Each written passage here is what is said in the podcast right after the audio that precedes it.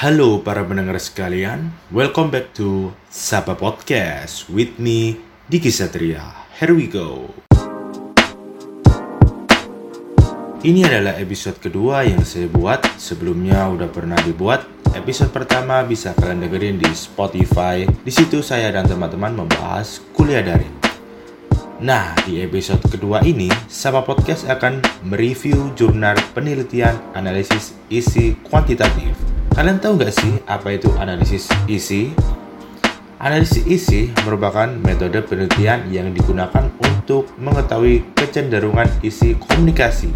Ada dua pendekatan yang sering digunakan yaitu analisis isi kuantitatif dan analisis isi kualitatif.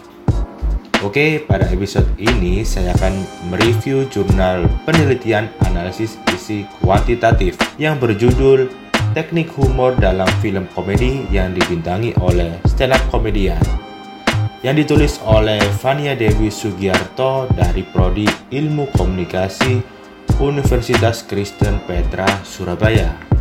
Jadi penelitian ini dilatar belakangi oleh film komedi yang pada tahun 2013 sampai 2015 dapat meraih banyak penonton. Jadi film-film komedi ini meraih banyak penonton adalah film komedi yang dibintangi oleh stand up komedian.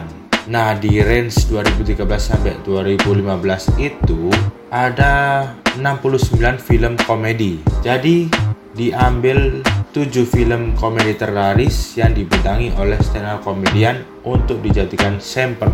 Nah, ketujuh film itu adalah Cinta Brontosaurus, Manusia Setengah Salmon, Marmut Merah Jambu, Bajai Bajuri The Movie, Comic Egg, Comic Egg Casino Kings Part 1, dan Ngenes. Nah, di dalam penelitian ini, peneliti menggunakan analisis isi kuantitatif dengan menggunakan teori teknik humor yang dikemukakan oleh Arthur Asa Berger yaitu empat dimensi teknik humor dengan total indikator sebanyak 45. Jadi peneliti ingin mengetahui teknik humor apa aja yang digunakan dalam film komedi dalam rentan 2013 sampai 2015 yang dibintangi oleh para stand up komedian.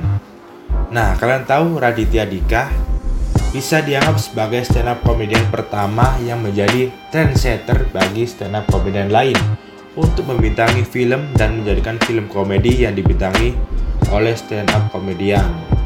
Fenomena tren stand up komedian membintangi film komedi layar lebar masih terus berlanjut pada tahun 2014 di mana semua judul film komedi yang berhasil menduduki 10 film terlaris pada tahun itu juga dibintangi oleh stand up komedian.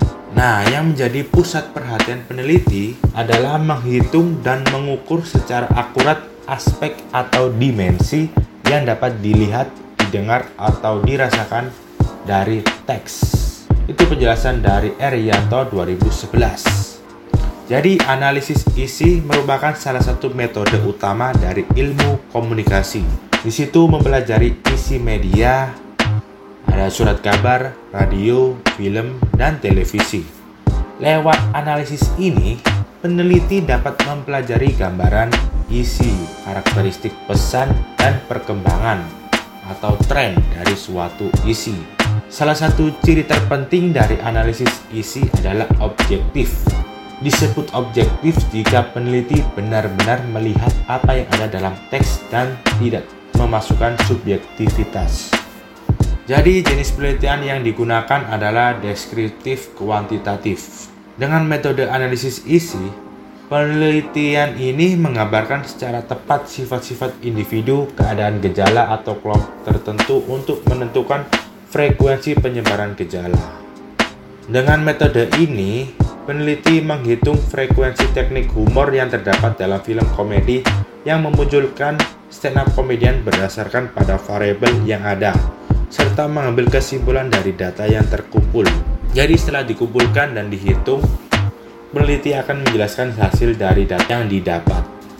Terus subjek dalam penelitian ini adalah film komedi yang memunculkan stand up komedian. Sedangkan objek dari penelitian ini adalah teknik humor yang digunakan dalam film komedi yang dibintangi oleh stand up komedian. Nah, dalam penganalisis data peneliti menggunakan lembar coding yang berisi 45 indikator dalam teknik humor.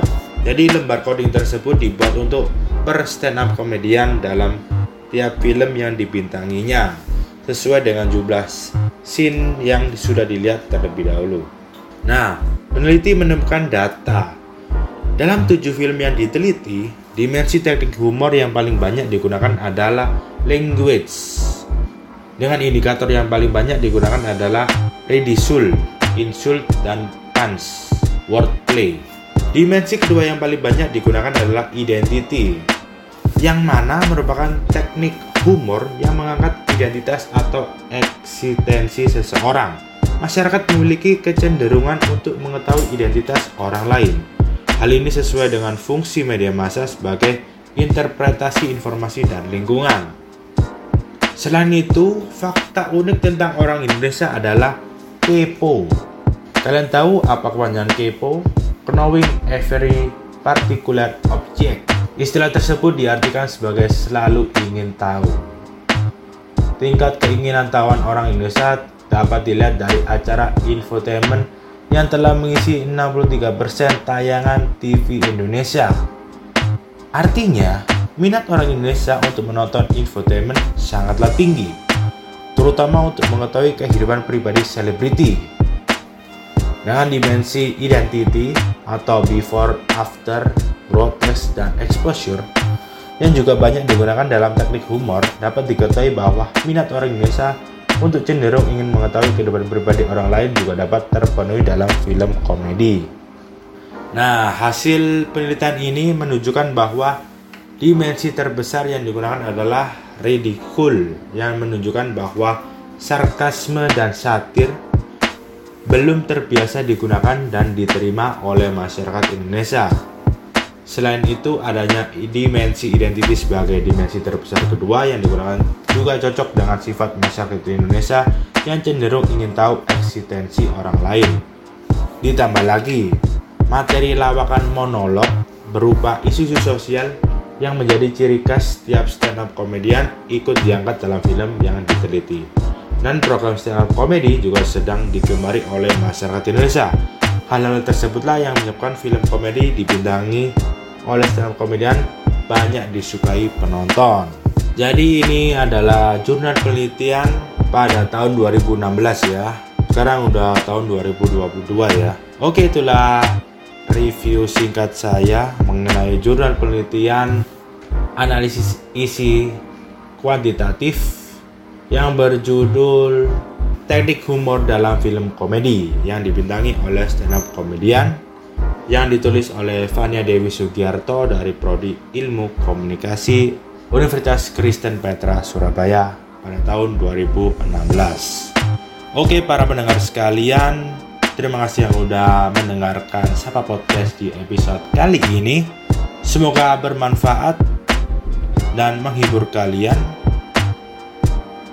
Oke, sampai jumpa di episode-episode selanjutnya. Bye bye.